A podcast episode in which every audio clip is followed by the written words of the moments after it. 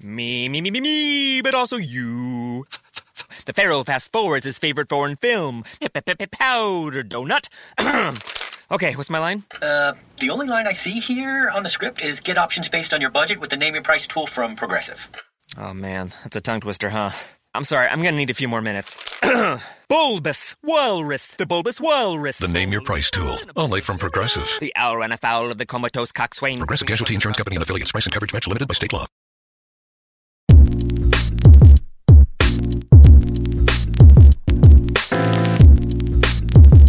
Herkese merhabalar. Talkcast'in 23. bölümüne hepiniz hoş geldiniz. Ben Eyüp Poyraz. Bugün Batuhan Karasakal ve Özel Torlak'la beraber Batuhan Apaydın'ı konuk ediyoruz. Batuhan Apaydın'ı Yemek Sepeti ve Yemek.com'dan tanıyanlarınız olacaktır. Kendisinin şu sıralar Amerika Birleşik Devletleri'nde startuplara danışmanlık hizmeti veren bir danışmanlık şirketi var. Abi öncelikle hoş geldin. Bizi kırmayıp teklifimizi kabul ettiğin için çok teşekkür ederiz. Özellikle senin Twitter'daki floatlarından takip ediyoruz ve gerçekten hem Twitter'da hem de blog sitelerinde çok yararlı içerikler üretiyorsun. Ee, hatta ben de bir startupta staj yaparken senin bu yazılarından yararlanmıştım. İstersen yavaş yavaş konulara giriş yapayım ben. İlerleyen dakikalarda daha çok startuplar ve content marketing üzerine konuşacağız. Ee, ama öncelikle Yemek Sepeti ve Yemek.com tecrübelerinden biraz bahsetmek ister misin? Yemek Sepeti giriş hikayenden ve Yemek.com hikayesinin nasıl başladığından. Tabii ki tabii ki. Herkese selamlar öncelikle. Ee, şu an karşımda üç tane adam duruyor. Ee, Eyüp, Batuhan ve Özalp. O yüzden e, açıkçası bu kadar böyle testosteronlu da bir şey de beklemiyordum ama çok keyifli olacağını da eminim. Çünkü çok işinin işini çok bilen ve işiyle ilgili çok heyecan duyan bir e, üçlü görüyorum karşımda. O üçlüden ben de şu an keyifli ve heyecanlıyım size konuk olduğum için. Umarım dinleyenler de böyle keyifli e, bir zaman geçirirler. Ee, yemek sepeti tecrübesinden başlayayım, başlayayım ilk önce. Yemek sepeti benim için çok hala çok keyifle, çok mutlulukla böyle hatırladığım bir e, deneyim. Dört buçuk yıllık bir deneyim. Kariyerimin belki de en keyifli zamanı. Ee, onu anlatmadan önce hani şöyle bir hemen kısaca öncesine girmem gerekebilir. Hani çünkü ilk önce durum neydi, sonra durumdan nereye geçildi, oradan da nereye varıldı diye anlatmak lazım her zaman. Ben Yemek Sepeti'nden önce ufak bir startuptaydım. Startupta e, bu startupta bir ajans tarafımız vardı, dijital ajans tarafımız, markalara hizmet verdiğimiz. E, bir de işte yayınlarımız vardı. e-ticaret.com diye bir yayınımız vardı o zaman, şimdi silinmiş. E, çok da emek verilen bir yerde orası. Ardından e, listelist.com diye bir site başlatmıştık. BuzzFeed'in o zamanki işte 2013-2013 yılından bahsediyorum evet. BuzzFeed'in bir çıkışı vardı malum o zamanlar. E, Onedio'nun da bugünkü Onedio olmadığı zamanlardı biraz da gezi zamanlarının, gezi protestolarının böyle o e, yayılım gücünü de arkamıza alarak yaratıcı içeriklerle, eğlenceli içeriklerle çok kısa bir süre içerisinde aylık 5-6 milyonluk böyle tekil ziyaretçilere eriştiğimiz bir proje haline gelmişti. Ve orada bir noktadan sonra e, içeride bir takım sıkıntılar oldu. Ben istifa ettim. Biraz da keyfim kaçık. Listelistin başındaki projeyi geliştiren, stratejiyi geliştiren kişiydim. Sonrasında hani yönetim yönetimle, kurucuyla yani patronla bir takım sıkıntılarımız oldu. Ve ben kös kös evde oturuyorum. Biraz böyle egom sarsılmış. Kendimi kötü hissediyorum ama bir yandan da gururluyum çünkü e, yani inandığım şeyi yapmışım. E, sevmediğim şeyler olmuş. İstifam basmışım çıkmış. Velhasıl evde otururken bir gün e, ikinci ya da üçüncü günü belki Twitter'da duyurdum ayrıldığımı. Ve ardından iki ya da üç gün sonra Nevzat Aydın'dan bir mesaj e, Twitter DM'imle. Nevzat Aydın'la daha önce tanışmıştık ama böyle bir tanışıklığımız şeyimiz yok yani hani samimiyetimiz yok. E, Batuhan selam ben Nevzat Aydın senin, senin çok ilgilenebileceğini düşündüğümüz bir pro- projemiz var. Ee, görüşmek ister misin? Bir kere zaten orada selamlar Batuhan ben Nevzat Aydın diye bir cümle gördüğünde elin ayağın boşalıyor. Sen Nevzat Aydın'sın tabii ki biliyorum. Türkiye'nin en başarılı girişimcisi belki de. Ee, buralara hani girişimciliği belki de gösteren bu topraklara insan. Dolayısıyla zaten elim ayağım titremiş, boşalmış. Böyle bir heyecanlanmışım. Hikayede şu. Yemek.com diye muhteşem bir domainleri var. O zamanlar Yemek Sepeti'nin başlattığı farklı dikey projeleri vardı. İrmik.com, Papyon.com, e, Lokum.com gibi. Şu anda da Yemek Sepeti zaten hep yeni projelere, yeni alanlara, yeni ürünlere hep e, girer çıkar. Hem test eder hem büyüme e, ihtimallerini sürekli zorlar. E, o zaman da Yemek.com diye bir proje. E, sadece domain ama projenin içi yok. E, yönetecek kişi yok. Bir strateji yok henüz ortada. Ben bir 10 gün 2 hafta içerisinde bir proje çıkardım. Bir işte bu, hedef kitle bu olur. Buralara yönelmeli. Buralardan gelir modeli olur. Önümüzdeki iki yıl içerisinde şu dönemde app çıkar, bu dönemde şu çıkar vesaire diye diye çok detaylı bir plan. Ve sonra Yemek.com'da başladım. Dört buçuk yıl sürdü Yemek.com projesi. E, en son ben ayrıldığımda yaklaşık 14-15 kişiydik. Hatta işte Yemek Sepeti'nin kaynaklarını da kullanıyorduk. IT gibi, işte avukatları ya da işte finansı vesairesi gibi. Ee, korkunç bir trafiğe gelmişti. En son ayrıldığımda 30-40 milyonluk bir sayfa gösterim vardı yanılmıyorsam. Ee, güzel zamanlardı ya. Yani oralarla ilgili yine ekstra böyle spesifik sorunuz olursa girerim ama çok da laf uzatmak istemiyorum. Benim yemek sepeti, yemek şeyleri, zamanları çok çok keyifli zamanlardı. Yemek.com için kısaca e, bir senede mercimek çorbası tarifinin Google'da en üste çıktığı sayfa diyebilir miyiz? Evet evet. Ya o zamanki şeyimiz yöneticim Mert, Mert Baki e, hedef olarak bunu koymuştu. Daha yepyeni siteyi yeni açmışız. Birkaç hafta sonra mercimek çorbası neden birinci değiliz e, diye geldi bana ve bizim ekibi. Biz de daha mercimek çorbasını ürettik mi acaba biz o tarifi diye bir yandan da siteye baktık. Tabii ki üretmiştik ama doğal olarak hani tabii yönetici sana biraz daha ulaşılabilir olacak ama yine de üst perdeden hedefler koyacak. E, sen de onlara ulaşmaya çalışacaksın. Ulaşamıyorsan bile en azından ama ilerlemiş olacaksın. E, o zaman o yüzden Mert'in her zaman e, o yaklaşım benim hep e, ilgimi çekmişti, hep hoşuma gitmişti. Ve ama evet dediğin gibi yani bir sene içinde mercimek çorbası neden örnek mercimek çorbası? Çünkü herkesin aradığı, herkesin her yemek tarifi sitesinin bir e, sayfası olduğu bir e, yemek. Dolayısıyla bu kadar rekabetin yüksek olduğu bir yerde oraya çıkmak için sadece mercimek çorbası tarifi değil, işte başka yerlerde e, sitenin görünürlüğünü arttırmak, sosyal sinyallerini arttırmak, sitenin SEO altyapısını iyi becermiş olmak vesaire vesaire gibi marka bilinirliğini arttırmak gibi şeyler de gerekiyor. Ama evet dediğin gibi bir sembol yani mercimek çorbasında birinci sıraya çıkmamız, çıkmamız aslında diğer birçok şeyin de mes şeyi oldu, öncüsü oldu diyebilirim. Vallahi cevap için teşekkürler abi. Yani çünkü bence hem güzel bir hikaye aslında hem sürprizlerle dolu hem de e, içinde herkesin belki de kendine ufak da olsa bir şeyler çıkarabileceği bir hikaye diyebiliriz yani. E, ben de aslında konuya biraz da yemek.com'dan sonraki e, Silikon Vadisi'ne hatta e, daha doğrusu Amerika'ya e, gidiş sürecinden devam etmek istiyorum. E, bildiğimiz kadarıyla Türkiye'de şartların e, gayet iyiydi yani. E, Amerika'ya gitme kararını nasıl aldın e, ve gidiş süreci nasıl oldu? E, anlatabilir misin? Ee, ya o şöyle, evet dediğin gibi aslında. Şimdi e, benim eşim yarı Amerikalı yarı Türk ve açıkçası yani hepimizi toplasan hepimizin Türkiye'yi toplamından sevdiğinden daha fazla sever. Ee, öyle bir Türkiye aşığıdır. Burada Türkiye'de yaklaşık burada diyorum ama Türkiye'de yaklaşık 6 yıl e, kadar yaşadı. Biz o sırada tanıştık, evlendik. O sırada benim açıkçası Avrupa hayalim vardı. Ee, Almanya hayalim vardı hatta öyle söyleyebilirim. Çünkü yemek sepetinin yemek sepetini satın alan şirket Delivery Hero ve Delivery Hero yaklaşık yani 2013 2014 pardon 14 değil 2018 e, 2017 zamanlarında yemek sepetinden ve başka aslında ama çoğunlukla yemek sepetinden Türkiye'den bayağı bir mühendis aldı kendi bünyesine Almanya'ya. Benim birçok arkadaşım yemek sepetinden Delivery Hero'ya geçti. Benim de açıkçası aklımda o zamanlar böyle planlar vardı. Sonrasında Amerika planı çıktı. Ee, ve açıkçası benim yemek sepetinde çok keyfim yerindeyiz. Demin de anlattığım gibi. Yani bana bir proje verilmiş, bütçeler verilmiş, güveniliyor. İşte bir hareket alanım var. İş büyüyor, iş çok keyifli. Ee, işte mutfağı falan var. Mutfağına gidiyoruz, yemek yiyoruz, yukarı çıkıyoruz ofiste arkadaşlarla kreatif markaları, içerikler üretiyoruz. Sonra bir dönüyoruz. İşte trafikler böyle artmış toplantısı yapıyoruz. Yani her şey yolunda. Benim kişisel olarak da Nevzat Aydın'la aram iyi. İşte maaşımı seviyorum, aracım vesaire ama hayat sadece bunlar değil. Ee, Türkiye ile ilgili zaten son birkaç yılda özellikle genç kesimin özellikle neden yurt dışı hayalleri kurduğu ile ilgili şimdi hani bu kadar kısa süreli bir podcast'te çok uzun uzun konuşmak zor olacaktır ama burayı da bir düşünmek lazım. Burası, bu o nedenler açıkçası benim de bundan iki buçuk yıl önce e, taşınmama, 3-4 yıl önce bu taşınma işini düşünmeye başlamama neden olan e, konular aslında.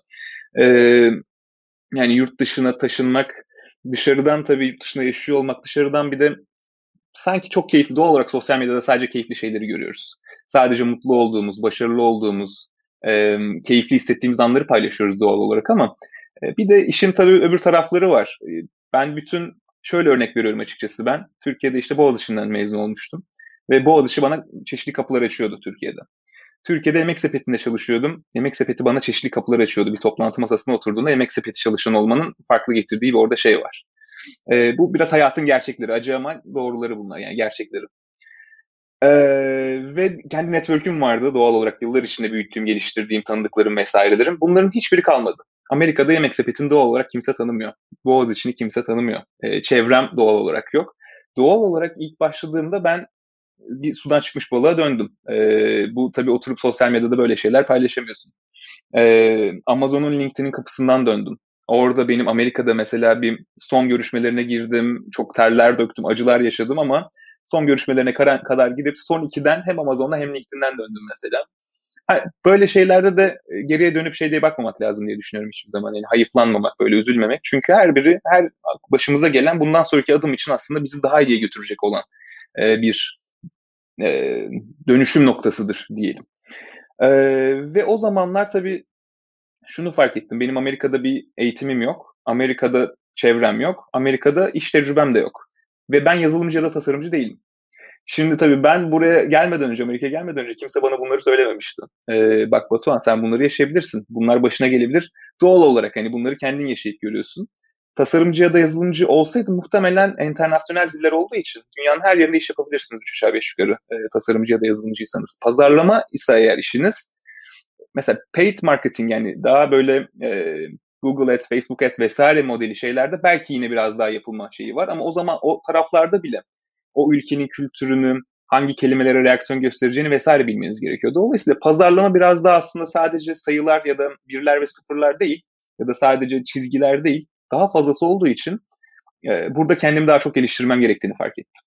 Burada birazdan zaten yine konuşuruz Türkiye-Amerika arasındaki farkları ama e, burada ilk baştaki benim en çok yaşadığım şey evet benim bir çevre edinmem lazım deyip e, çevre edinmeye başlamam oldu. Bunu da şey yapmaya başladım açıkçası. Son şöyle diyeyim. İşte buraya 2018'de taşındım. İlk 3 ayda 150 farklı kişiyle görüştüm. E, yazılı ya da şey e, internet üzerinden. LinkedIn'e girdim. Amerika'da yaşayan e, Boğaziçi'liler diye bir arama yaptım. Hepsine 100, 100, 150 kişiye böyle toplamda işte aynen 150 kişiye falan mesaj attım. Bunların galiba 120'siyle falan görüştük. Ee, ve ciddi ciddi yani her birine şey diye sordum. Ya benim yerimde olsaydınız ne yapardınız? Ben bu ülkeye yeni taşındım. Çünkü o sırada bir fikre ihtiyacınız var. Kimseden iştilenmek değil bu kesinlikle. Ee, benim yerimde olsanız ne yapardınız? Ve insanlara e, bunların içerisinde bu arada CEO'lar da var, yatırımcı da var, yazılımcı da var, işte pazarlamacı da var. Çoğunluğu Türk ama yabancısı, yabancıları da var Boğaziçi'ni okumuş olanlar. Ve insanlara yardım isteğiyle gittiğinizde size geliyorlar. Ben buna hep inandım. En azından buna inanarak e, o adımı atmaya çalışıyorum her zaman. Dolayısıyla karşılaştığım en büyük challenge aslında burada bir network oluşturmaktı. İkincisi burada bir eğitim almış olmaktı. Product School'da bir ürün e, product management eğitimi aldım. Orayı oraya o şekilde tamamlamaya çalıştım. Bir de iş tecrübesi olmasıydı. Orada da açıkçası beklentilerimi değiştirdim. İlla bir corporate olmak zorunda değil, illa çok büyük bir startup olmak zorunda değil. Ben potansiyel vadeden startuplara girmeliyim diye kendim böyle beklentilerimi değiştirip çok potansiyel vaat eden bir startup'a girerek orayı e, cover etmeye çalıştım. Dolayısıyla oradaki özetle tespit yapabilmek önemli. Ülke değiştirirken de, yeni bir maceraya atılırken de e, eksiklerimiz, geliştirmemiz gereken yerler neler ya da bizi geride bırakabilecek olan şeyler neler, biz bunları nasıl geliştirebiliriz? Benim de maceramda işte çevre e, ve iş tecrübesi ve eğitim tecrübesi benim üzerinde durduğum üç önemli nokta oldu buraya taşındıktan sonra. Ben ben burada pası alayım senden bir abi. Ee, yani öncelikle bu ülke değiştirme konusuyla ilgili ne yazık ki e, belki takip edebildiğiniz üzere çok böyle siyasetin politikanın çevresinde dolaşıyoruz ama e, tabii şartlar hala iyiye gitmediği için ve ülkedeki birçok gencin de yurt dışı hayallerini gün geçtikçe beslediği için aslında bence çok önemli şeyler. Çünkü özellikle kastettiğin konuya çok katılıyorum.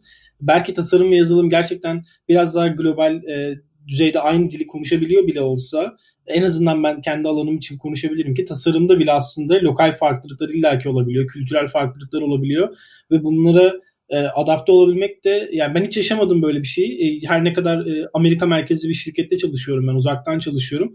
E, fakat yine de tabii gidip orada bulunmadığım, o kültürde bulunmadığım için belki çok hissedemiyorum ama eminim ki farklılıkları vardır. Sonuçta e, bizim tasarladığımız ürünlerin de aslında kullanıcı profilleri değişiyor e, vesaire vesaire çoğaltılabilir bu örnekler.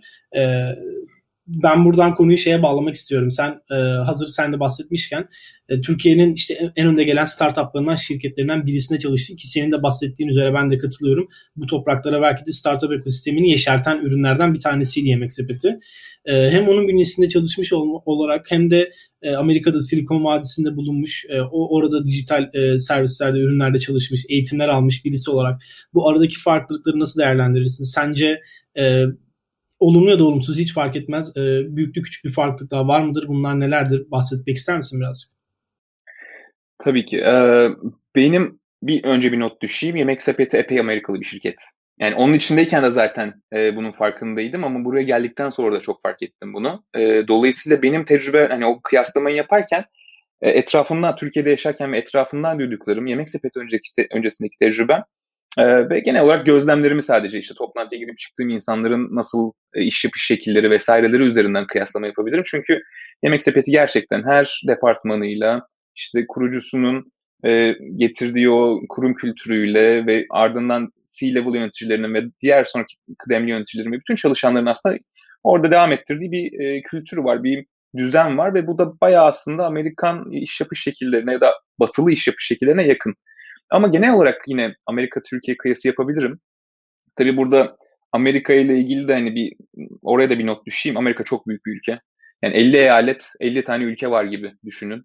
İşte 350 milyonluk bir nüfusu var. Doğusu, batısı yani gerçekten çok büyük. Çok farklı o yüzden kitleler, çok farklı iş yapış şekilleri, kültürler de var açıkçası. Ee, ama ben tabii batı tarafıyla biraz da batı yakasıyla ilgili kıyaslamalar yapabilirim. Türkiye'ye hemen hızlıca bakacak olursak Türkiye'de e, fark ettiğim özellikle buraya geldikten sonra iyice fark ettiğim, iyice böyle vurguladığı, kendi kendini vurgulayan bir durum bence bu. Türkiye'de pratik olmak işe yarıyor. Türkiye'de hani uzmanlıktan, spesifik uzmanlıktan ziyade iş halledebilmek, sorun çözebilmek e, ve tanıdıklar üzerinden yeni işler, e, potansiyeller yaratabilmek aslında geçer akçeler. E, Türkiye'de daha uzman olunduğundan, daha verilerle konuşulduğundan e, ya da ne bileyim bunlar daha fazla aslında seni daha ileriye götürmüyor kariyerinde. Kariyer olarak söylüyorum bunu. Türkiye'de biraz daha ağzını iyi yaparsa, çevreni kullanabilirsen, çevre geliştirebilirsen, pratik olursan, hızlıca sorun çözebilirsen, çok planlı programlı olmana gerek yok. Daha hızlı şey çözerek de Türkiye'de hakikaten iş yapabiliyorsun. İşte ben mesela startupları verdiğim, danışmanlık verdiğim ya da yardımcı olduğum, gönüllü destek verdiğim bütün startuplarda yaşadığım o e, hedef kitleyi belirleyebilme, hedef pazarı belirleyebilme sorunu Türkiye'de bir sorun değil. Hani Türkiye'de ya ne var ya işte ona buna saldıracağız, öğreneceğiz hangisi hedef pazarımızmış diye bir aslında yaklaşım oluyor. Kimle konuşsam Türkiye'de?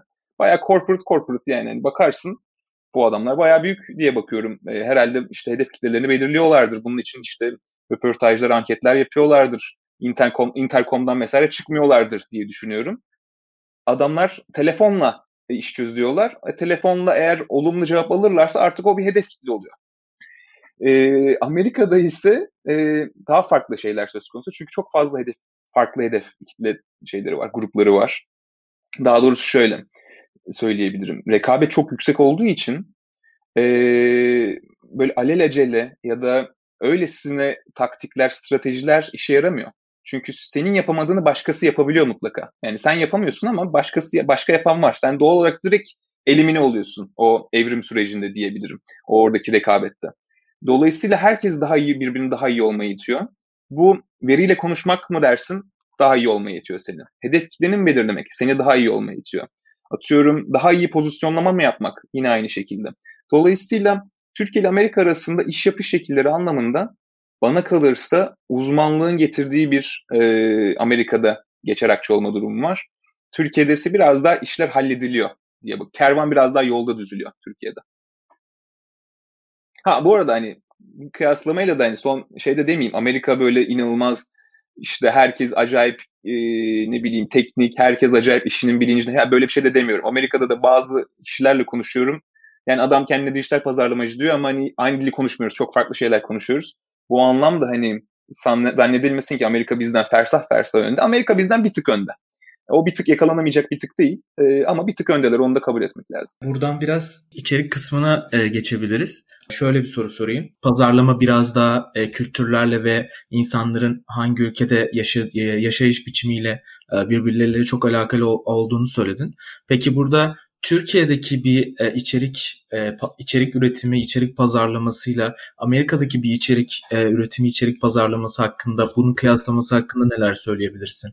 Ne tarz e, farklı dinamikler var? Mesela çok e, basit bir şekilde gözlemlerimi aktaracak olursam Türkiye'de son dönemlerde içerik üretiminde e, fiyat algısı insanların o kadar e, ilgi odağı olmaya başladı ki mesela bir ürün bile satsan işte tanesi şu, şu 1 lira işte ne bileyim ya da bir yemek yapıyor olsan e, YouTube'da bir yemek videosu çekiyor bile olsan işte porsiyonu şu kadara denk geliyor şeklinde içerik yönetiminde e, bu şekilde insanların e, daha da aradığı şeyler ortaya çıktı. Peki Amerika'da e, bunlar nasıl devam ediyor? Ee, yani coğrafya kaderdir lafına ben çok böyle şey yapmıyorum açıkçası. Büyük anlamlar yüklemek istemiyorum ama etkisi de var böyle durumlarda tabii ki doğal olarak. Hani kaderdir böyle biraz da o durumu sanki hüzünlü bir hale sanki sokuyor kaderdir kelimesi. Hayır ama yani içinde bulunduğumuz coğrafya, koşullar, insanlar, sosyal ve ekonomik koşullar bizim sadece hani nasıl düşündüğümüzü değil nasıl davrandığımızı da o işte pazarlama faaliyetlerinde, satın alma alışkanlıklarında her şeyi de gerçekten etkiliyor öyle ya da böyle. Amerika için yani Türkiye'nin ekonomik koşullarından dolayı şu an son birkaç yıl ki ve önümüzdeki birkaç yıl daha galiba öyle ya da böyle sürecek gibi gözüküyor. Umarım çok daha kısa sürelerde halledilir ama bu durum biraz daha sanki devam edecek o ekonomik koşulların sıkıntısı ve bu da işte içerik üretirken de bir içeriye tıklatırken de sanki bir faktör olacak gibi, devam olmaya devam edecek gibi. Bir de tabii orada şey de var. Sonuçta e, bu bir kısa vadeli bir stratejinin ürünü. Uzun vadeli bir stratejide e, sadece fiyata odaklı bir e, bir conversion, bir dönüşüm planı yapmak açıkçası size uzun vadede bir şey getirmez. Kısa vadede conversion arttırır, dönüşüm arttırır, performans arttırır belki ama ya da trafik arttırır artık oradaki hedef KPI neyse. Ama e, uzun vadede bu bir stratejinin parçası olamaz. Bu bir taktiktir, anlık bir taktiktir. Türkiye'de ise doğal olarak bu şey var. Hmm, uzun vadeli, biz biraz sabırsızız Türk milleti olarak. Coğrafyamız olarak, insanımız olarak hemen olsun istiyoruz, hemen başaralım istiyoruz. Ve bugünün sosyal medyası da, bugünün bu sosyal farkındalığı da buna yardımcı olmuyor pek açıkçası. Etrafımızda sürekli başarı hikayeleri, sürekli bir şeyler başaran, üreten, çıkartan insanlar ve küçük sample'lar görüyoruz belki ve ama hep kafamızda belki de genelliyoruz. Aa herkes bir şeyler yapıyor, herkes bir şeyler başarıyor. Ben de hemen zengin olmalıyım. Ben de hemen en kısa sürede başarmalıyım diye. Ama hiçbir başarı da böyle gelmiyor açıkçası. Kısa vadede gelen başarı da zaten saman alevi olan başarıdır. Ee, Amerika'da doğrudan kıyaslama yapabileceğimi bilmiyorum. Direkt aklıma gelmiyor şu an ama şu şey yapılıyor, teşvik ediliyor e, kesinlikle. Daha planlı e, olmak, daha uzun vadeli düşünebilmek e, startuplar için dahi sadece önümüzdeki 3 ay değil, önümüzdeki 1 hatta 2 yıl içerisinde ne yapıyoruz, nereye gideceğiz, ne yapacağız, nerede olacağız? Buranın hedefleri ne? Bu hedeflere koşarken hangi kanaldan, hangi stratejiyle, hangi e, markalama, pozisyonlama ile, hangi taktikleri kullanarak bunu yapacağız? Türkiye'de maalesef e, yemek sepetinde mesela ben hiç yaşamamıştım bunu ama dışarıdan gördüğüm arkadaşlarımın deneyimlerinden görebiliyordum. E, o günün trafiği, o günün kliği, o günün işte dönüşümü, kısa vadede önümüzdeki geçmiş bir ayın önümüzdeki bir ayın hani biraz da anlık maalesef e, hareketler ediliyordu. E, Amerika'da ise biraz daha ben e, o anlamda bir sabırlı bir e, iş kültürünün, sabırlı iş yapma kültürünün olduğunu söyleyebilirim. Biraz daha plana, stratejiye, fikre dayalı ve hani uzun vadede işte önümüzdeki 3 ayda bunu yaptık, yapacağız. Geçmişteki 3 ayda buydu, bunu kıyaslayalım vesaire diye aslında az da sabırlı bir uzun vadeli bakış, bir perspektif olduğunu söyleyebilirim. Anladım. Peki son dönemlerde e, dijitaldeki öne çıkan abonelik şekillerinden bir tanesi de e, e-newsletter modeli. E-newsletter'ı bilmeyen arkadaşlar varsa da bu tamamen bir bültenin sizin e-postanıza düzenli aralıklarla gelmesi ve bunun bir şirket veya bir kişi tarafından yazılıp belli başlı konuları ele alması şeklinde. Sen de geçen yılın başından itibaren bu alanda e, içerik üretiyorsun. Bu alanı nasıl değerlendiriyorsun? Burada yenilikçi alanlar oluşturulabilir mi? Burada aboneler ne gibi bir beklenti içerisinde? Böyle bir alan neden oluştu diye sorayım. Hı hı. Şimdi orada e-mailin tabii e-postanın bir evrimi söz konusu. Bundan ne kadar yıl önce? Çok da kısa bir zaman önce aslında. Bu Hotmail'in çıkışı işte 15-20 senedir belki de e, düşündüğünüzde.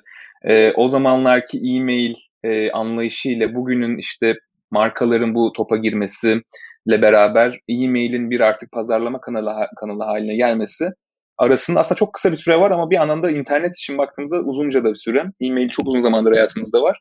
Ama son birkaç yılda özellikle daha ne, e, biraz daha fazla konuşuyor olmasının nedeni işin sonunda pazarlama ya da marka potansiyel müşterilerine ya da var olan müşterilerine farklı kanallardan ulaşmaya çalışır. Bunu bazen işte marka bilinirliğini arttırmak, pekiştirmek için, bazen satış yapmak için vesaire için bunu yapmaya çalışır. Ve ana kanallara baktığımızda bugünün e, dünyasında sosyal medyamız var.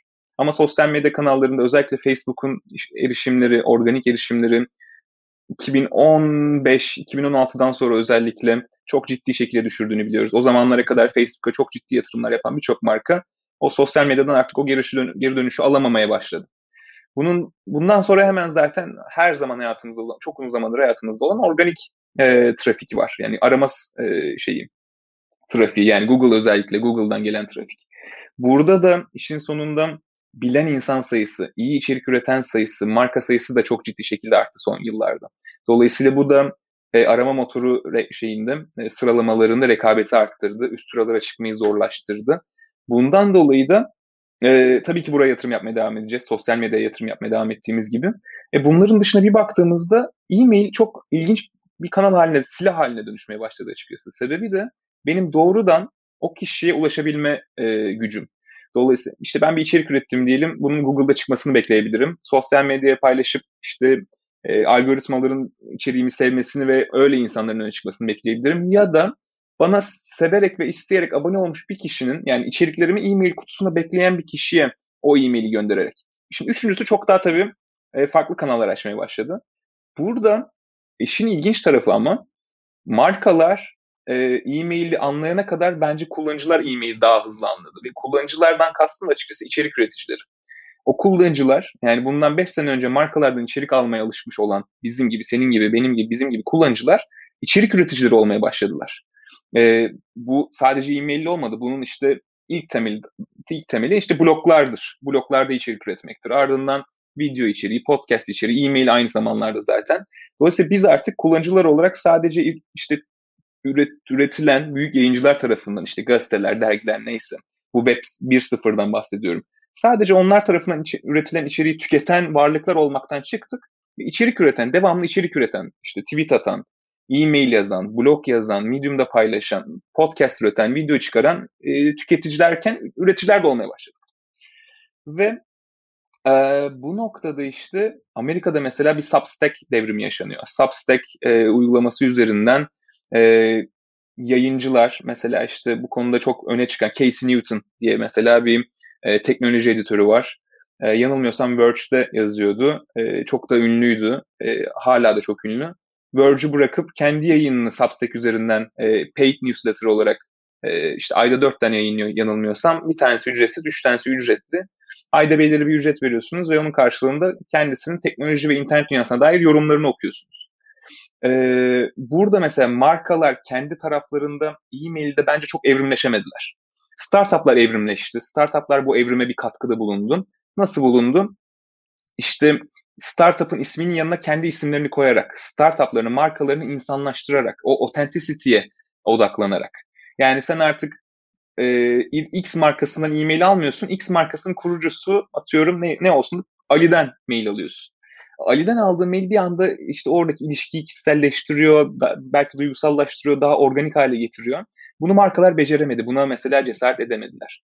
Yani bu noktada e-mail aslında farklı şekiller gösteriyor bize şu anda. Bir, e, bu e-mail içeriğini üreten, bunu bir podcast ya da video gibi üreten ve bundan ya community elde eden, reach elde eden ya da gelir elde eden e, bir yayıncı kitlesi oluştu.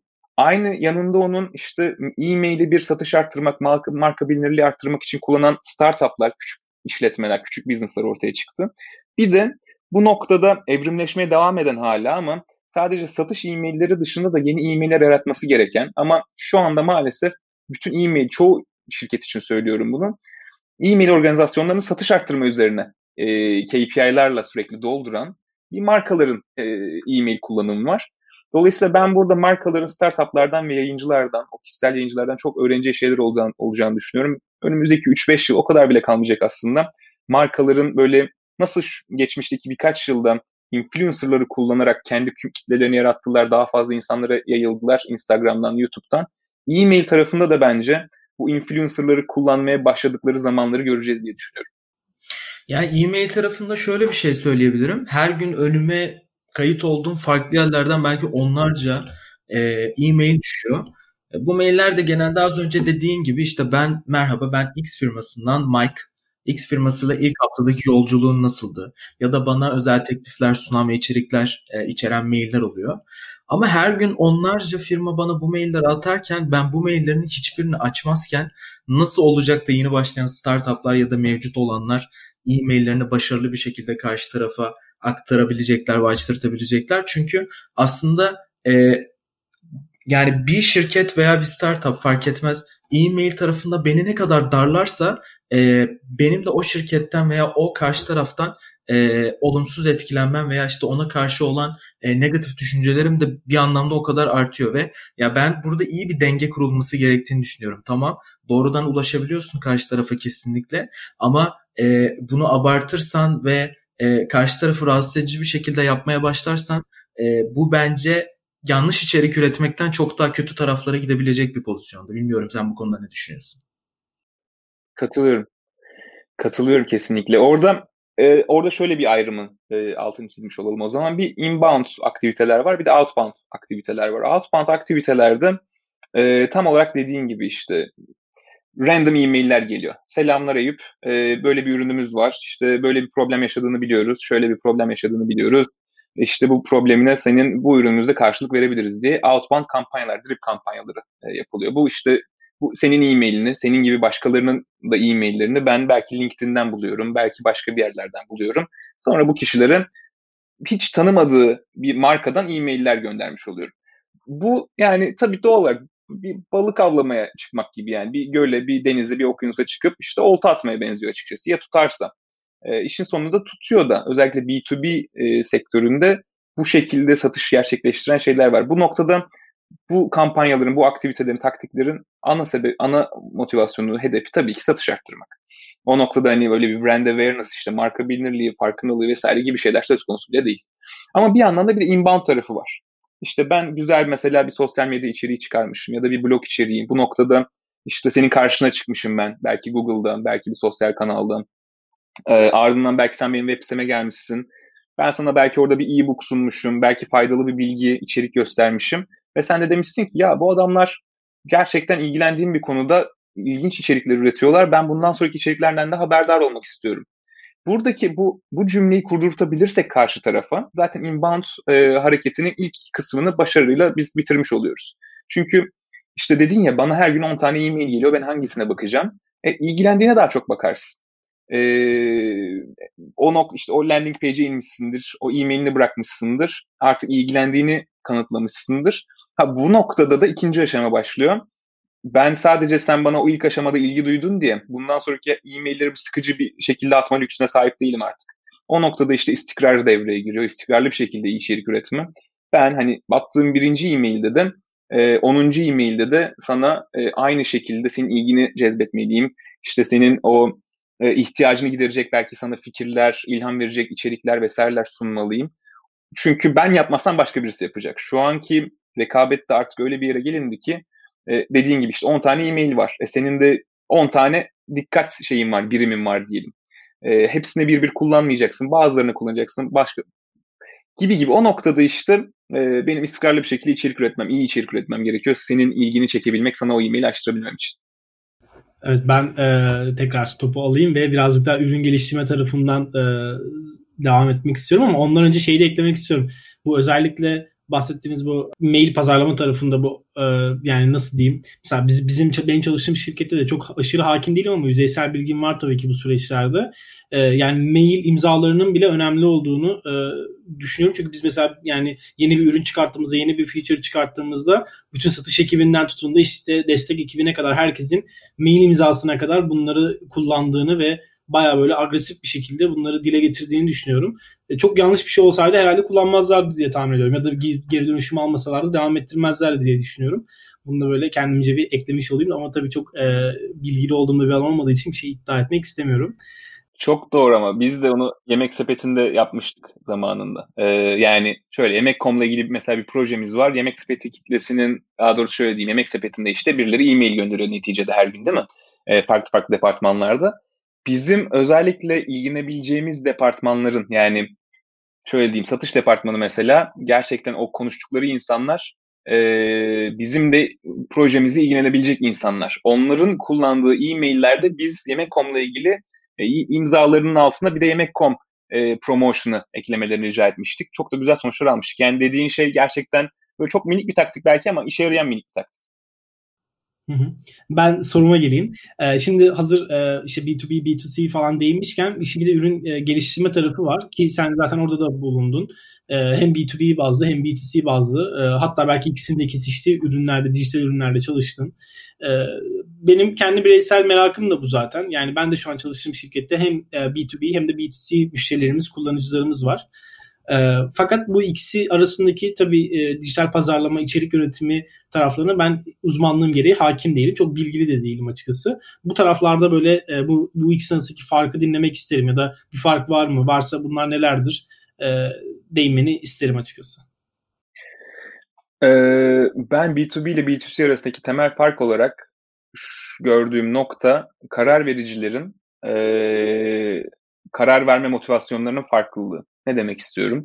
Şimdi B2B'de bir işte business to business. Biz e, bir ürünümüz var, bir SaaS ürünümüz var ya da belki elle tutulur bir ürünümüz var fark etmez. Bu ürünü bir başka bir business'a satmak istiyoruz. Ve işte 50 tane, 100 tane, 1000 tane neyse bunun gönderimini yapacağız, satışını yapmak istiyoruz. Ya da belki de işte aylık bir SaaS şeydir bu ürünüdür. Aylık subscription'a bağlamak istiyoruz belki. Burada karşı tarafta bu kararı veren kişi bir yönetici bir kıdemli yönetici belki, belki C-level bir yönetici ama bir kişi. Ve bu kişinin genelde motivasyonu şöyle. Karlılığımı nasıl arttırırım? Kostlarımı yani giderlerimi nasıl düşürürüm? Süreçlerimi nasıl iyileştiririm? Böyle bakıyor yani yeni bir tool alırken, yeni bir satın alım yaparken, yeni bir ortaklığa imza atarken işin sonunda bunlara bakıyor. Ve bunu yaparken de benim süreçlerim çok zorlanacak. Ne kadar ne kadar az zorlanırsa o kadar iyi. Zaten üçüncü maddede aynı şekilde e, bununla paralel. B2C'de ise Ha bu arada ne var işte doğal olarak sen işte target personalar, e, hedef kitle işte böyle tanımları, araştırmaları vesaire yapıyorsun. Ve işin sonunda temel motivasyonlar bu üçlüden başlıyor ve bitiyor. İşte ne dedik? Gelir arttırmak, gider azaltmak, süreç iyileştirmek. B2C'de ise biraz daha farklı e, karar verme mekanizmaları var. E, B2B tarafında mesela duygusal düşünmeye çok da fazla yer yokken B2C duygusal düşünmeyle başlıyor e, ve bitiyor bile diyebiliriz e, insanlar hepimiz için açıkçası bu geçerli.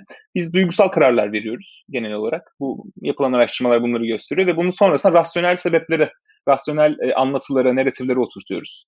Yani örneğin e, işte Apple neden tercih ediyoruz? Bizde çok e, duygusal olarak farklı e, duygular uyandırıyor bizde, e, zihnimizde. Sadece e, sonuçta işte MacBook'umla ben e, Chrome üzerinden işte sizinle şu anda görüşüyoruz ya da ben bir içerik tüketiyorum, bir e-mail gönderiyorum ve başka bir bilgisayarla da yapabilirim bunu rahat bir şekilde. Tabii ki sadece duygusal anlamda değil, farklı farklı etkenler de burada devreye giriyor. MacBook'un performansları vesairesidir. Ama bir Apple ürününe sahip olmanın getirdiği bir e, bir şey var, statü var burada. Ya da farklı duygular var herkes için geçerli. Bu aldığınız gofrette de geçerli.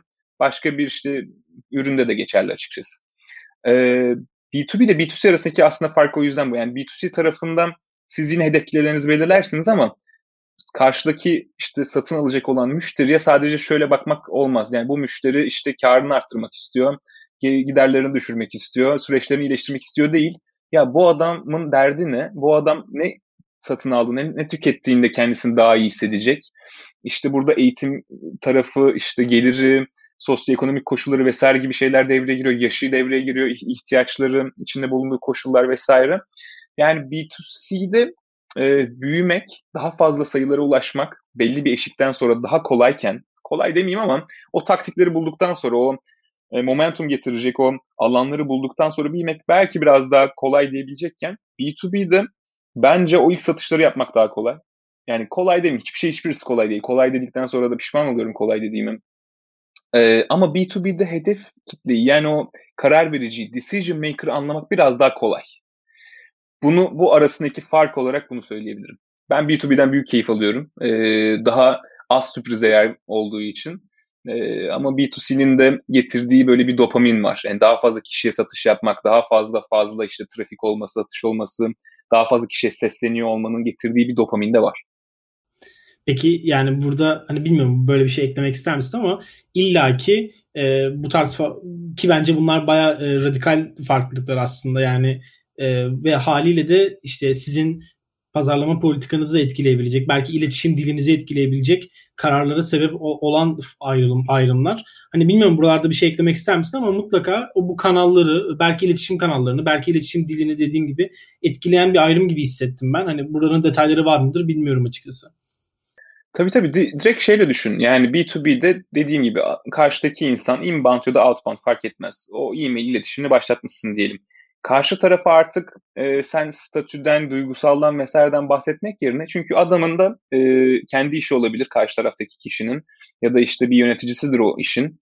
İşin sonunda ya raporlamak istediği, raporlamak durumunda olduğu bir e, işin içerisinde ya da kendi işi ve performans arttırmak derdinde. Dolayısıyla o adamın hani duygusal tarafları falan pek umurunda olmayacak o adamın. Dolayısıyla senin ulaştığın e, o ürettiğin içerik de direkt bir farklılık gösteriyor. Şimdi işte bir e, bu anlamda sen göndereceğin e-mail kampanyasında ya da landing page içeriğinde ya da bir sosyal medya içeriğinde karşı tarafa nasıl katkı sağlayacağını, karşı tarafa nasıl değer yaratacağını daha çok vurguluyorken B2C tarafından e, işte belki farklı farklı duygusal taraflara giriyorsun. B2C tarafında sizin performansınızı böyle arttıracağım demiyorsun. Ee, böyle daha mutlu olacaksın belki diyorsun. Belki daha böyle havalı olacaksın diyorsun. Gibi gibi bunlar işte sıfatlara değiştirilebilir. Doğal olarak ürettiğin içerik de aslında değişiyor. Yani e-mailde, sosyalde, sitede vesairede. Özellikle az önce burada ben girmek istiyorum aslında biraz konuya da ee, az önce target marketingin de hani e, öneminden bahsediyoruz bahset, bahsettik aslında B2B konuşurken biraz. Ee, senin de yazılarında çokça üzerinde durduğun e, ve özellikle belki de bizi dinleyen kitlenin de kendine birçok çıkarım yapabilecekleri bir şey soracağım orada. Ee, bazı startupların e, fikirleri çok iyi olmasına rağmen e, hedef kitlelerini oluşturamadıkları, e, oluşturamadıklarını ve belirledikleri pazara hitap ed- edemedikleri için e, battığını görüyoruz aslında. E, sen de yazılarında hep fikir veya e, fikir e, veya üründen daha önemlisi target marketingin belirlenmesi olduğunu söylüyorsun. Hani bunu genellikle vurguladığını gördük. Ee, peki bir ürünün e, target marketinginin belirlenmesi için ürüne nasıl bir yaklaşım sergilenmeli? Orada yani yaklaşım tabii şöyle dedim hep ben. E, istediğimiz ürünü çıkartalım, istediğimiz o inanılmaz fikri bulalım. E, eğer o ürünün bir alıcısı yoksa ürünü ürettiğimizle ya da ürüne aşık olduğumuzla kalırız. Yani bugünün evet dünyasında maalesef çok fazla fikir üretiliyor. Çok fazla işte hayal kuruluyor. Ee, ve çok da şimdi düşündüğümüzde startup dünyasına giren, yani girişimci olan, girişimciliğe atılan insanlar da çoğunlukla genç insanlar ve hayattaki tecrübeleri de doğal olarak e, işte 40'larında, 30'larında, 40'larında, 50'lerinde olan birilerine göre daha az olan insanlar. Dolayısıyla yanılma ihtimalleri de daha fazla. Bunun işte artısı var, eksisi var. Artısı daha fazla enerjin var, daha fazla feragat edebilirsin, daha fazla koşturabilirsin. Hayatta diğer işte sorumlulukların biraz daha azdır. 20'lerindeki yaşlardan bahsediyorum. Ee, ama bunun yanında da daha çok işte tecrübe sıkıntısı yaşarsın, perspektif sorunu yaşarsın. Bunlar çünkü yaşla beraber gelen şeyler.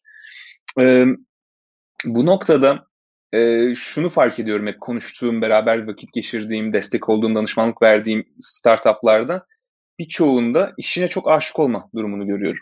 Ürününe, fikrine çok aşık olma durumunu görüyorum. Bizim aşık olmamız gereken e, yer müşterilerimiz, potansiyel müşterilerimiz, pazarlarımız, o target marketımız, hedef pazarımız. Bizim müşteriyle yatıp kalkmamız gerekiyor. Müşteriyle konuşup durmamız gerekiyor.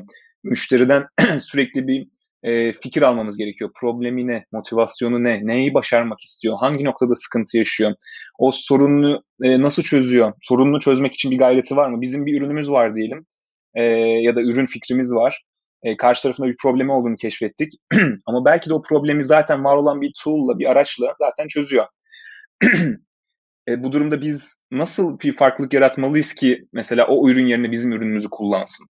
Bu yaşanabilecek senaryolardan sadece biri.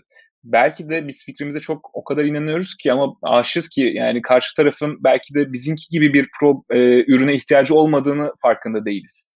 E, bu da bir senaryo. E, ya da farklı farklı burada senaryolar gerçekleştirilebilir. İşin sonunda önemli olan biz müşterimizi ne kadar anlarsak, ne kadar tanırsak bütün bizim pazarlama dilimiz de, taktiklerimiz değişir. İşin sonunda bir örnek vereyim ya da ona girmeden önce. Ee, pazarlama tarafında artık pazarlama sadece daha fazla insana ulaşmak, daha fazla insana değmek değil. Özellikle SaaS tarafında, B2B, B2C tarafında da aslında geçerli. O müşterileri elimizde tutmakla da aslında bağlantılı bir hale geldi. O da ne demek istiyorum bu noktada? İşte biz mesela bir pazarlamacı olarak, dijital pazarlamacı olarak e, müşteri edinme maliyetlerinden bahsediyoruz. İşte cost acquisition costlardan. Bur- buraları ne kadar düşük tutabilirsek o kadar başarılı görüyoruz kendimizi. Bir üyeyi işte 10 dolara mı edinmek, 1 dolara mı edinmek, 1 dolara edinmeyi tabii ki tercih ederiz. Ya da bir landing page'te conversion oranı, dönüşüm oranı işte yüzde işte 20 mi olsun, yüzde 5 mi olsun? E, yüzde 20'yi tercih ederiz tabii ki. Daha fazla insan dönüşsün isteriz. Ama ya eğer yanlış kişilere ulaştıysak, yanlış kitlelere ulaştıysak bu kitleler eğer bir ya da iki aydan sonra bizim ürünümüzü kullanmayı bırakırlarsa eğer bunun maliyeti nedir? Bunu işte düşünmek, buna retention diyoruz zaten. Dolayısıyla biz aslında doğru kitleye ulaştığımızda o kitlenin e, kitle kazanım maliyeti, üye kazanım maliyeti yüksek bile olsa, dönüşüm oranı bazen düşük bile olsa eğer o kişi bizim ürünümüzle 2 ay değil 12 ay boyunca bizim ürünümüzü kullanıyorsa bizim onu tercih etmemiz lazım. Doğru olan bu zaten. Dolayısıyla müşterimizi tanımıyorsak eğer belki yanlış müşterilere gideriz. O müşteriler yanlış müşterileri kandırmış oluruz tırnak içinde bir süreliğine. Ama bundan birkaç ay sonra ya sizin ürününüz benim pek problemimi aslında gidermiyormuş derler. Bizi bırakırlar, başka ürünlere giderler ve biz o iki, ay, iki aylık e, patinajımızla baş başa kalmış oluruz. Dolayısıyla karşı tarafı anlamak, müşteriyi anlamak hem ürünü geliştirirken hem pazarlama dilimizi, taktiklerimizi, stratejimizi geliştirirken hem de sonrasındaki bizim retention faaliyetlerimizde yani o kitleyi, o kullanıcıyı e, ürünümüzde tutma, ürünümüzü e, kullanmaya devam etmesini sağlama tarafında da önemli. Dolayısıyla bu noktada e, işte anketler yapmak, sürekli farklı farklı segmentlere, ürünümüzü kullananlara, kullanmamış olanlara, kullanabilecek olanlara interview'lar yapmak, 10, 15, 20, yarım saatlik belki dakikalık e, e, surveyler, interview'lar yapmak. Intercom gibi e, customer support tool'larını sürekli kullanmak, siteye gelen kişilere sorular sormak, belki botlar yazmak, botlardan veriler elde etmek. Yani bir startup'ın özellikle başlangıç aşamasındaki bir startup'ın e, belki de zamanını eğer işte %50'si eğer iki şey ayırıyorsak %50'si ürüne, ürün geliştirmesi %50'si de o customer'ı, müşteriyi anlamaya ayrılmalı diye düşünüyorum. Aslında e, bir noktada az önceki söylediğin şeye çok katılıyorum abi. Yani müşteriyi kandırmış oluyoruz dedin ya. Aslında bir noktada bu şirketin ya tabii e, kendisini de kandırması kendisini kandırmasına da tekabül ediyor ve bu, bu da çok kötü bir şey aslında. Çünkü e, atıyorum 2 aylık 3 aylık balon bir istatistiğe ve balon bir gelire kanıp uzun vadeli bir plan yap, yapıyor da olabilirsin ya da ne bileyim işte iş büyütme, ekip büyütme alanlarına yatırım yapıyor olabilirsin. Ve e, tabii bu illa 2-3 ayla sınırlı kalmak zorunda değil. Belki bu yılı da bulabilir ama e, günün sonunda e, uzun vadeli olmayan ve sürekliliği olmayan bir e, günün sonunda bir gelir oluyor bu ve gelir yani sürekliliği olmayan bir gelir e, bu tarz yatırımlar yapmanızı, bu tarz adım atmanızı da hem riske atabilir hem de aslında dediğin gibi e, gün sonunda bir patinaj e, etkisi yaratabilir. Yani söylediğiniz konuda şöyle bir e, düşüncem oluştu aslında benim. E, Covid döneminde de birçok e, popüler sektöre ve şirkete işte bu e, süreçte çok fazla e, gelir elde etmiş, e, kendi tahminlerinin bile üzerinde gelir elde etmiş şirketlerin de e, bu reha- rehavete kapılıp aslında doğru yatırımlar yapmadıktan sonra Covid süreci bittikten sonra da e, tam olarak böyle e, balon gibi e, bir anda belki sönmek değil ama doğru yatırımları yapmadıktan sonra bir şekilde e, o rehavetten çıkamayıp da e, bu şekilde devam edemeyeceklerini düşünüyorum açıkçası ben. E, biraz konudan konuya atlayacağız gibi olacak ama bu normalde sorularımızın arasında yoktu. E, gerçekten bunu çok merak ettiğim ve senin fikirlerini de öğrenmek istediğim için soruyorum. Biraz podcast'ten bahsetmek gerekirse şöyle bir şey soracağım ben. E, işte bildiğimiz gibi aslında bu podcast son e, Türkiye'de veya e, dünyada son 3-4 senedir rehavette olan ve e, insanların e, bu alana yatırım yaptığı veya dinlediği veya haberdar olduğu bir alan. Ki birçok insan da aslında bunlar haberdardı değil. Sadece bu alışkanlığı olan insanlar dinlemeye devam ediyorlar.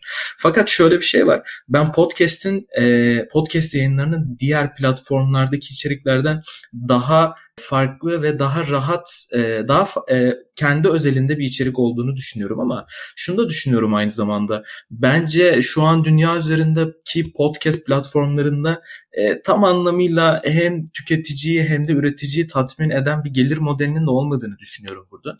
Çünkü hem Spotify'ın podcast'e yaptığı yatırımlara bakarsak hem de diğer e, yeni yeni çıkan podcast mecralarına bakarsak burada işte podcast'in arasına ufak tefek reklamlar almaktan çok da ileriye giden bir pazarlama stratejisinin veya oradaki bir collaboration'ın olabildiğini çok da ben görmüyorum açıkçası. Bilmiyorum siz görüyor musunuz? Ama ben yine de bu alanın daha farklı dinamikleri olduğu için e, hala işte e, mining edilebilir bir alan olduğunu düşünüyorum.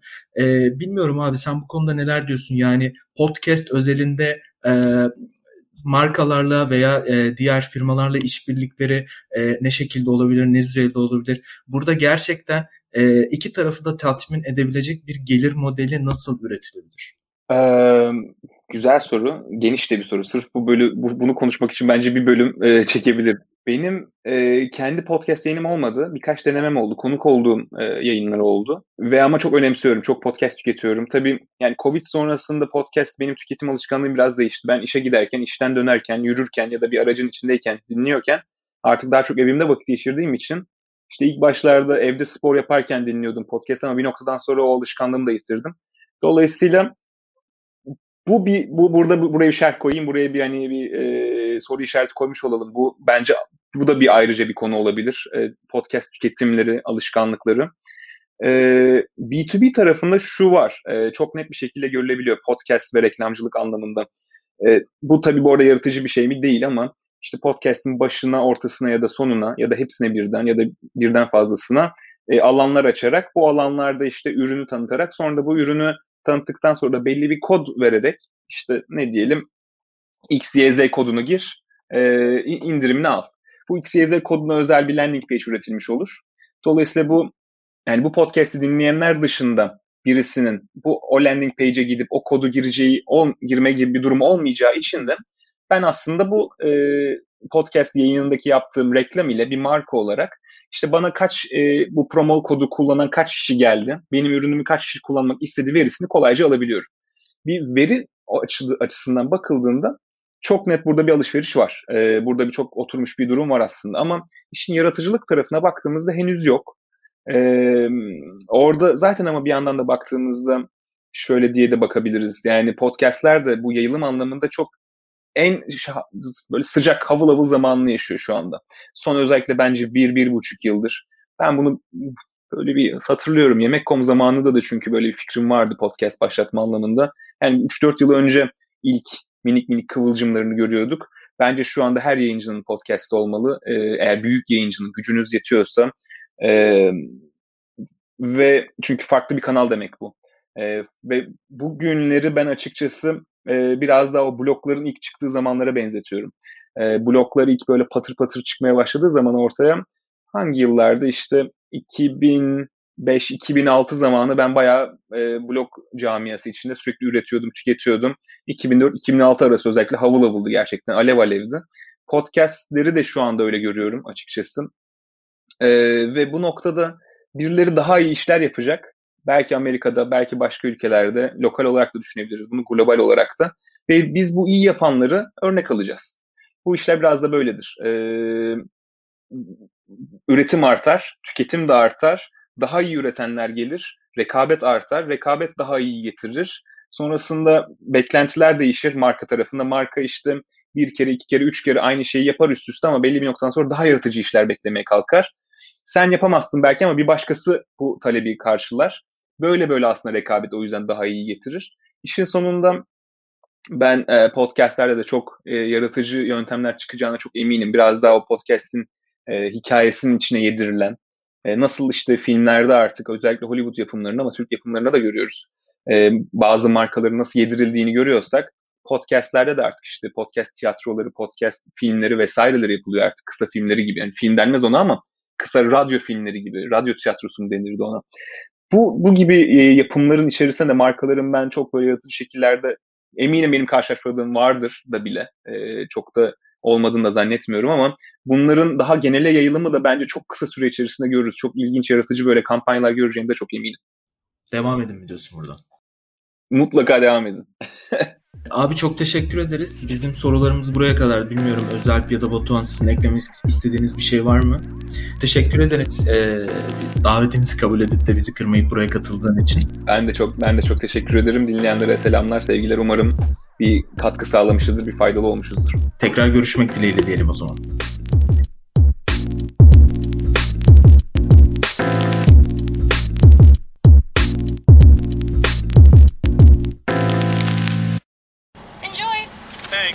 The order breakfast at the McDonald's drive through Tell yourself you'll wait to eat it at work, but it smells way too good. So you eat it right there in the McDonald's parking lot meal. There's a meal for every morning at McDonald's. Right now, get any size iced coffee for 99 cents until 11 a.m. and pair it with your favorite breakfast sandwich or one of our tasty bakery treats. Price and participation may vary. Ba da ba ba ba. McDonald's. I'm loving it. Me, me, me, me, me, but also you. The Pharaoh fast forwards his favorite foreign film, Powder Donut. okay, what's my line? Uh, the only line I see here on the script is get options based on your budget with the name your price tool from Progressive. Oh man, that's a tongue twister, huh? I'm sorry, I'm gonna need a few more minutes. bulbous Walrus, the Bulbous Walrus. The name your price tool, only from Progressive. The owl ran afoul of the comatose coxswain. Progressive Casualty Insurance Company and affiliates. Price and coverage match limited by state law.